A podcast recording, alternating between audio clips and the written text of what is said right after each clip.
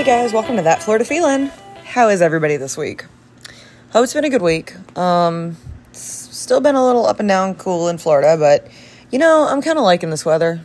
It feels kind of nice. It's not balls hot yet. I know we're going to get enough of that in the summer. But it is sunny. Um, happy Groundhog's Day. I did see that Punxsutawney Phil, I hope I said that right. I think that's how you say it. Did not see his shadow, so maybe we get an early spring.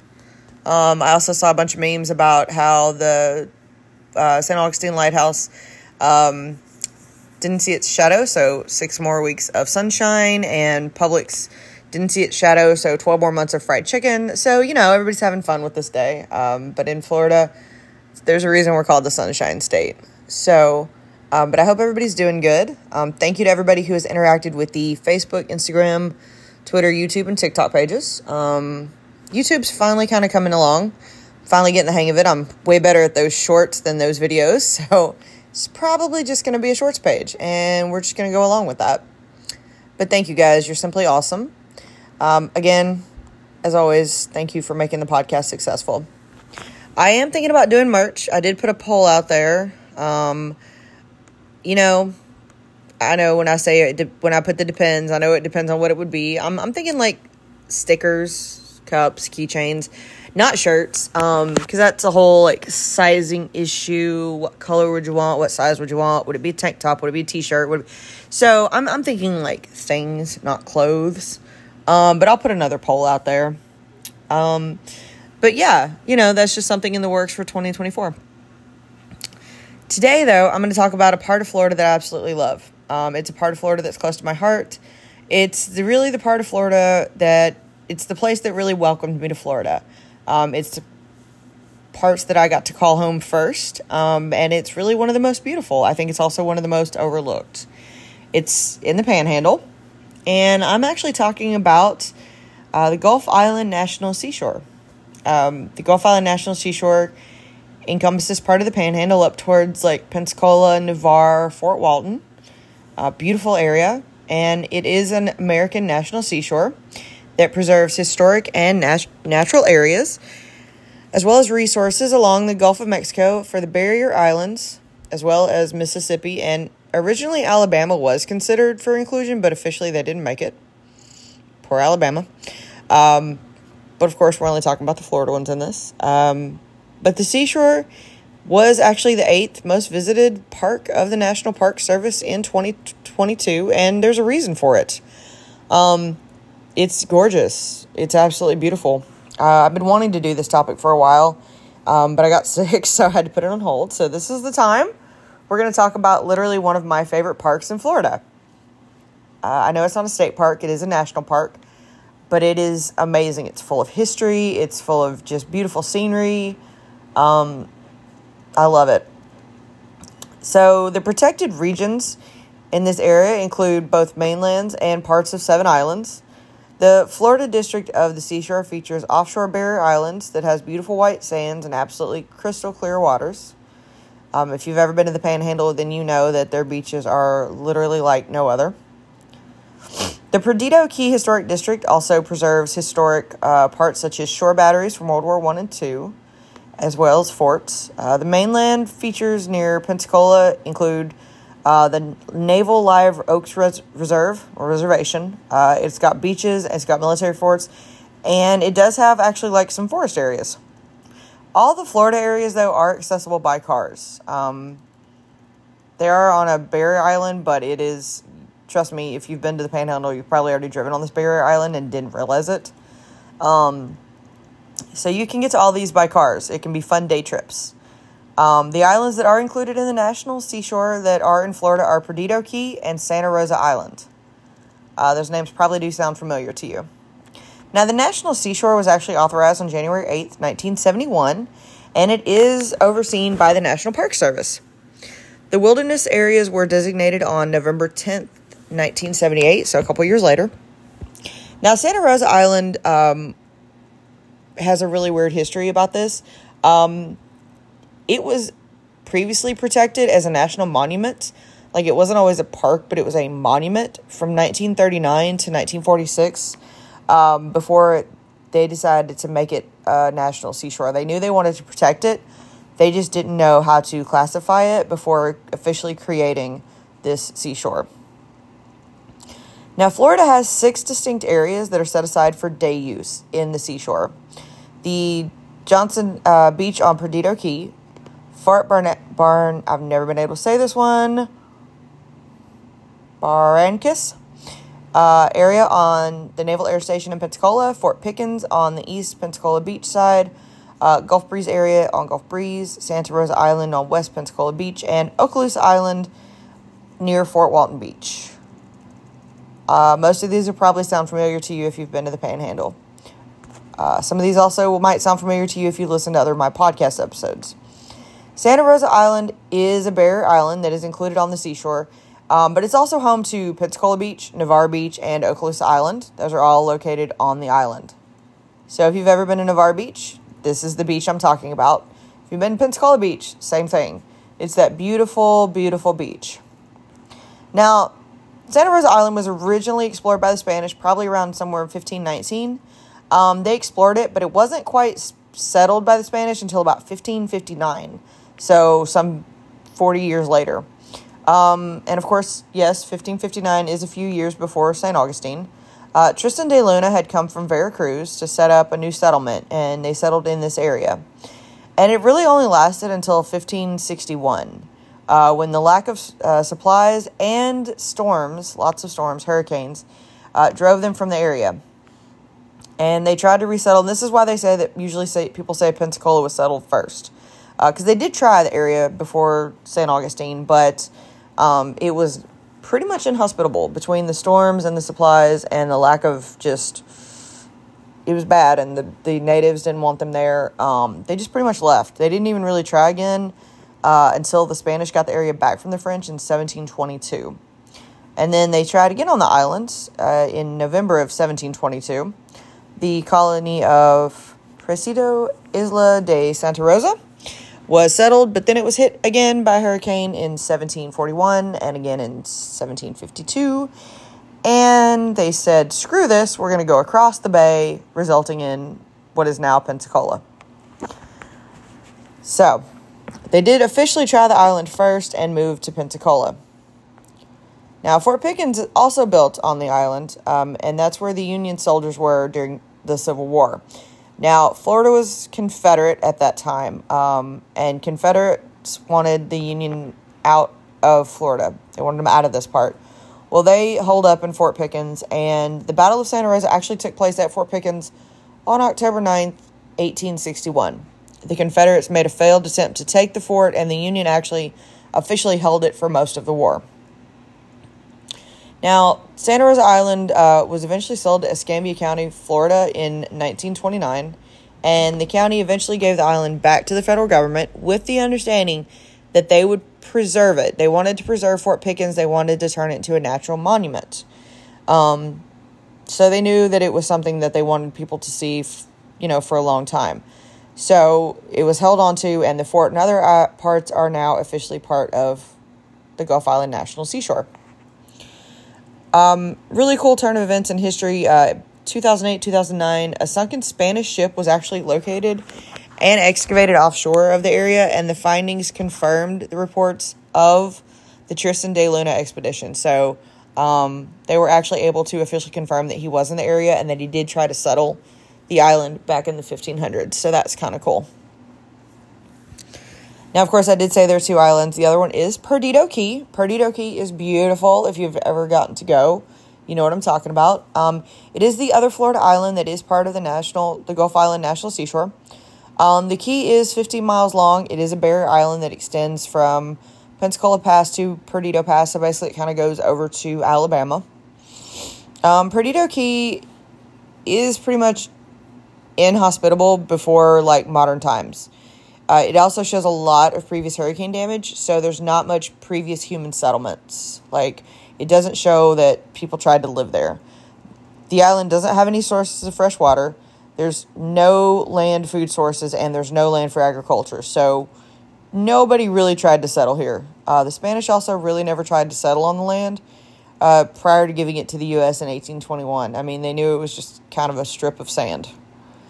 Uh, now, Fort McRae is on the eastern end of the island, and it was uh, started construction on it in 1831. And the fort was meant to be part of defenses for the Pensacola Bay. Um, and it did stand. It was damaged in the Civil War, and unfortunately, was abandoned after the Civil War. And the fort was just kind of lost to time. Um, they kind of just let it go. By the early 1890s, all but one of the archways had kind of fallen into the water, and now the site of the fort is believed to be in the channel in the middle of Pensacola Pass. So, um, you can still take like, uh, you can still like kayak and stuff around that area, and you could possibly see it, but you're not gonna go like visit where Fort McRae was. It's underwater now. And of course, due to different hurricanes shifting the waterways, um, it's probably been underwater for quite a while. Now, 1898 brought construction of two coastal artillery installations, the Battery Center and the Battery Slemmer. Yes, they're two different ones, center, and Slemmer, at Fort Mc, where Fort McRae would have been. Um, and they were to the west of the mid 19th century fort on Foster's Bank. Um, so there's actually been a lot of installations on Perdido Key. Um, the batteries were also defenses for, for Pensacola Bay um, and that included also Fort Pickens and Fort Bardacus. Uh, and you can actually see the ruins of these batteries on Perdido Key Historic District. There's actually quite a few of them. Now on Perdido Key, there's a beautiful beach. The Rosamond Johnson Beach is also on Perdido Key. Uh, the beach has some amazing facilities. There's lots of parking, pavilions, uh, restrooms, water fountains, and showers. Um, and you can literally park and walk right onto the beach. It's a perfect place to hang out. And it's also the perfect place to sometimes see the Blue Angels practice. Uh, I can attest to this as I did see this a few times. They do practice in that area out of Pensacola near the a- naval station, and you can just see them fly out of there. Um, and it's really cool. You'll just be relaxing, and then there they go. And here they come. And I mean, that's actually the really cool thing about that whole area on the Gulf Island National Seashore. Um, and I'll talk to you about a couple other places that you can go and just sit and relax. But you really never know what you're going to see. I mean, sometimes you're going to see random pirate ships go by. Sometimes you're going to see boat races. Sometimes you're going to see Blue Angels. Sometimes you're going to see uh, naval ships. Sometimes you're going to see wildlife. Plenty of Florida man. You know, this is a really interesting area. Um, Perdido Key also has a small boat launch that you can launch your kayak or paddleboard from for access to the historical points. Of course, some points are not, um, you can't go to. Like, you can't, like, paddle all the way up to the forts. Those waters are off limits. Um, you cannot take a boat launch, like, you can't do a trailer boat launch off of Perdido Key. It's not big enough. Um, now, each of these six day air use six day different areas they do offer different things depending on what you're looking for in the national seashore um, I don't know why I wrote this so many times, knowing I'm going to have to say it. Fort, Fort Baranac, for Baranacus is full of history with trails and amazing views and history. Um, the fort is undergoing a little bit of uh, it. I don't know if it's undergoing from hurricane damage or if it's just dealing with like revamping, but it's closed until May 2024. So, a couple more months you can visit in 2024, but you can still go over there, but you just can't visit the fort. Um, but when you do, you go and you make an entire day of it. You can learn the fort's involvement in the Civil War, the defenses the fort has, how it was built, and why the dry ditch is such a unique feature to the fort. And this is really a very cool part of history. Uh, I definitely recommend going once. It does have a visitor center where you can learn more in depth history. They also have a self guided tour as well as a little trail. Fort Pickens is another fort to go for uh, his- history learn about the fort, learn about the area. They have a really cool discovery center where you can collect passport stamps, talk to rangers, view exhibits. They have a film about the park. You can buy souvenirs. They also have a really cool life saving station. So, life saving stations were built um, probably what, 1800s? And it's one of the more iconic buildings in the National Seashore. This building was originally built as the Santa Rosa Island Life Saving Station, and it was one of the two uh, very first life saving stations in Florida. This one was actually home to the life saving service, so this is their home base. The original structure was a two story building topped with an enclosed lookout tower with windows on all sides. The keeper, the keeper's family, and the crew all lived on the second story. Now, the building had to be rebuilt in 1907 and then it became eventually a Coast Guard Station 212. The old life saving station became part of the Gulf Island National Seashore and is now a ranger station and campground registration for Fort Pickens. Um, Fort Pickens also has the Langdon Beach Pavilion, which is the only beach pavilion in Fort Pickens. Uh, the pavilion is literally on the Gulf of Mexico and has bathrooms, showers, drinking fountains. And the Fort Pickens tram service stops at the pavilion, so you can always ride the tram to the pavilion and then go right back to where your car is. They also have the Battery Worth picnic area. Um, it's a perfect place to picnic on the grounds. It's a little more shaded. Um, and, you know, it's got access to the Florida National Scenic Trail, so you can walk around. Um, you can see the batteries, the different batteries. It's got restrooms for drinking water. Um, the Fort Pickens batteries and other structures all over the drive around the Fort Pickens area. You can see them through the walking trails or as you, you know, you're driving in or on the tram. Um, you know, you can learn really a lot about Fort Pickens. You can learn about the history. Um, it doesn't have, I'll, I'll be honest, it doesn't have the greatest history. It was built on slave labor. Uh, it was also a place on the uh, Underground Railroad, which I find to be really interesting. Um, but the fort wasn't always a happy place. It was also used during the Civil War and the Apache Wars. Prisoners of war were held here, much like uh, Geronimo and other Apaches were held until the fort became outdated. Uh, now, Fort Pickens does require an entrance fee, but it is open year round from 8 to sunset. They do not take cash. They do not have any kind of concessions either, so you must bring your own food. You can, however, bring your furry friends, just not to the beach. But you can camp at Fort Pickens, so it's kind of cool because you can spend all day and then, you know, camp overnight. They have uh, campgrounds for hookups or tent sites. You can rent a site for up to 14 days. They do have a website for it. So if you go to the site for Fort Pickens, it'll link you to where you can reserve a campground. The Naval Live Oaks area on the Gulf Islands is actually probably one of the most different from all the other sites. Um, it's actually a wooded area. Looks more like a forest than a beach. Um, it's really not like the rest of it. Uh, the Live Oaks features over seven and a half miles of hiking trails. They also have a group campsite that you can rent. Um, it's like a youth group campsite available for reservation that has access to Pensacola Bay. It's got showers, picnic shelters, restrooms, perfect for like youth groups or um, school groups and things like that. Um, but it does have over seven and a half miles of hiking trails for anybody who just wants to go hiking. It's a really cool area. I never actually got to go to this one, um, but I do I do know about it, and I do know a lot of people that went to it, and it's supposed to be really nice. Um, the Okaloosa day use area is located between Destin and Fort Walton Beach. All right, now when I read about this one on the um, the website for the National Seashore, I laughed. Okay, because in one of its sentences it says it's usually less crowded. That is not true. Um, Okaloosa Island day use is between Destin and Fort Walton. Okay, it is. It's crowded. Like I'll be honest. I mean, most people don't realize this is part of the National Seashore, um, but it's it's crowded. I lived in Navarre and I lived in Fort Walton, and I can tell you that if you were on Okaloosa Island, it was probably crowded uh, because it's it's there. A lot more things are near this one, and while yeah, the beach is really nice here, um, there's a lot more things to do around it, so it was not always empty. And honestly, there's always more seagrass over beside it. Um, you can find a boat launch, uh, but it's there. There was always more people at this one because it was right off the highway. There was more hotels nearby. Um, so, yeah, it's part of the seashore. Yes, the beaches are beautiful. But yes, this is probably one of the more crowded spots. My favorite are the ones I'm about to tell you about. The Santa Rosa area has um, the Op- Opal Beach Complex or just random areas off Highway 399. The beach access off Highway 399 or Gulf Boulevard or J. Earl Bowden Way. It really depends on which way you're coming from or however you know it. I used to come over the causeway in Navarre and it's Gulf Boulevard. Um, and you would just drive, you'd go past Navarre Beach and you'd go straight and you'd go through the gates. And that is the Gulf Island National Seashore. And it's open 24 hours a day. There's no interest fees and they're just public beach access.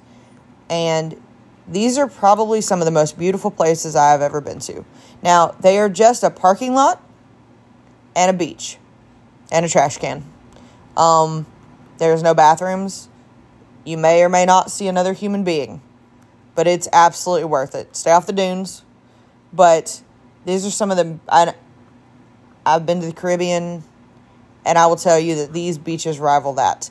They are beautiful white quartz sand. The ocean is blue green, clear. You got to see some awesome marine life. You could snorkel, you could see the bottom, and you might or may not see another human being.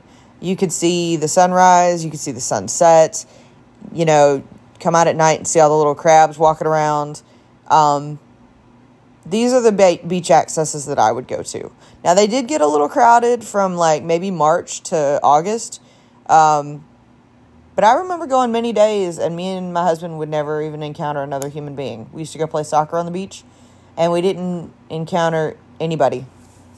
Um, and literally, if you're on that, if you're on Beach Gulf Boulevard or Highway 399, whatever you know it is, you can drive from Navarre to Pensacola on this highway, and it's that highway, and there's many, many beach accesses.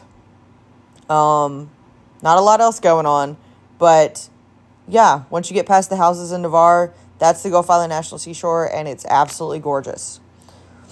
You can also go to the beach Opal, the Opal Beach Complex off Highway 399. It does require an entrance fee, but they do have, of course, parking, restrooms, pavilions, and showers.